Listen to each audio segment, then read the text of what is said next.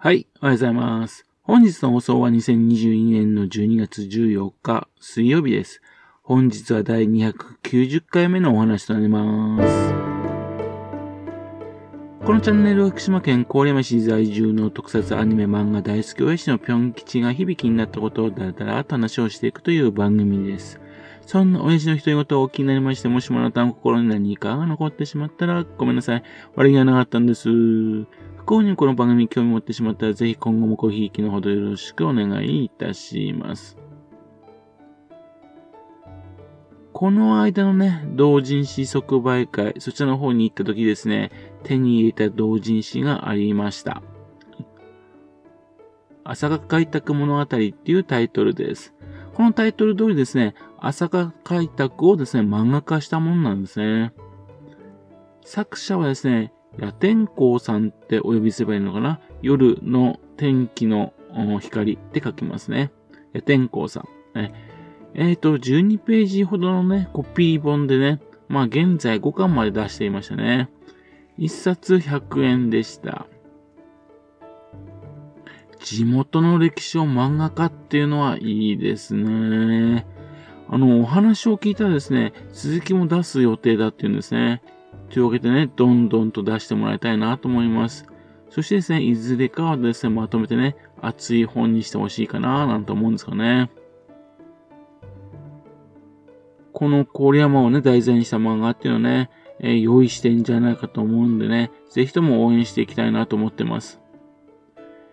ですけどね、本当はこういうのはですね、郡山市がですね、郡山市のね、税金を使って行うべきじゃないかなと思うんですけどね。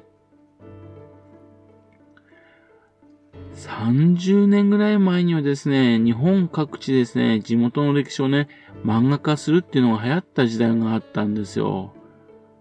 あの、バブル景気でね、お金が余っててね、で、何かに使わなきゃっていう風な状態だった時代があったんですね。まあ、今じゃ信じられませんけどね。というわけで、そういうような時代があったんですけども、ただその時ですね、福島県内にあんまりそのブームは来なかったんですね。ですけどもね、その当時ですけどね、双葉町。ね、あの、浜通りの双葉町ではですね、その歴史をですね、あの、釣りバカ日誌でおなじみのね、北見健一さんにね、描いてもらったっていうのがあるんですよ。当時はバブルですからね、今思うと、ええー、っていうね、プロの漫画さんにね、依頼してね、書いてもらうとよくあったんですよ。あのー、田村市出身のね、あのー、学習漫画のパイオのパイオニアの横田徳光さんもですね、よくあの、県外のね、あちこちのね、あの、市町村のね、歴史漫画を描いていたようなんですね。それからあと20年ぐらい前にですね、いわき市について、いわき市がですね、うんと、常磐炭鉱の歴史だとかね、それからあと、いわき市出身のね、安藤信正っていう方のね、で、その、その、電気漫画みたいなやつですね。それをですね、石山陽子さんという方が漫画化しています。石山陽子さんってどういうことなのかな？ちょっと残念ながらね、よくわからなかったんですよね。かなり上手い方なんですね。漫画っていうのはですね、目に触れやすいものですからね、文字だとね、ちょっとね、敬遠しがちなものものですね、こういう風な形になってると読みやすくなりますんで、ね、非常に良い取り組みだと思うんですね。またあと、学習漫画にもですね、慣れてる世代ですからね、みんなもの慣れてる時代でしょうから、こういった方がね、あの、馴染みがなくて、馴染みに近く深くていいんじゃないでしょうかね。須賀川市ではこの間ね、イラスト展をした漫画家の、いや、あのー、漫画家のね、あの、有賀鈴奈さんがね、故郷のね、須賀川市の水野千子さん、ね、えー、それをですね、漫画家とかいうふうに形していましたね。そしたら、あの、地元のね、スカオの関連した歴史のね、漫画家っていうのを依頼されるようになってきましたよね。それからあと、始まりの春だとか、アイアンスノーのね、羽野陽子さんがですね、白河市の歴史をですね、題材にしてね、子供、地元地元の子供たち用にですね、制作しましてね、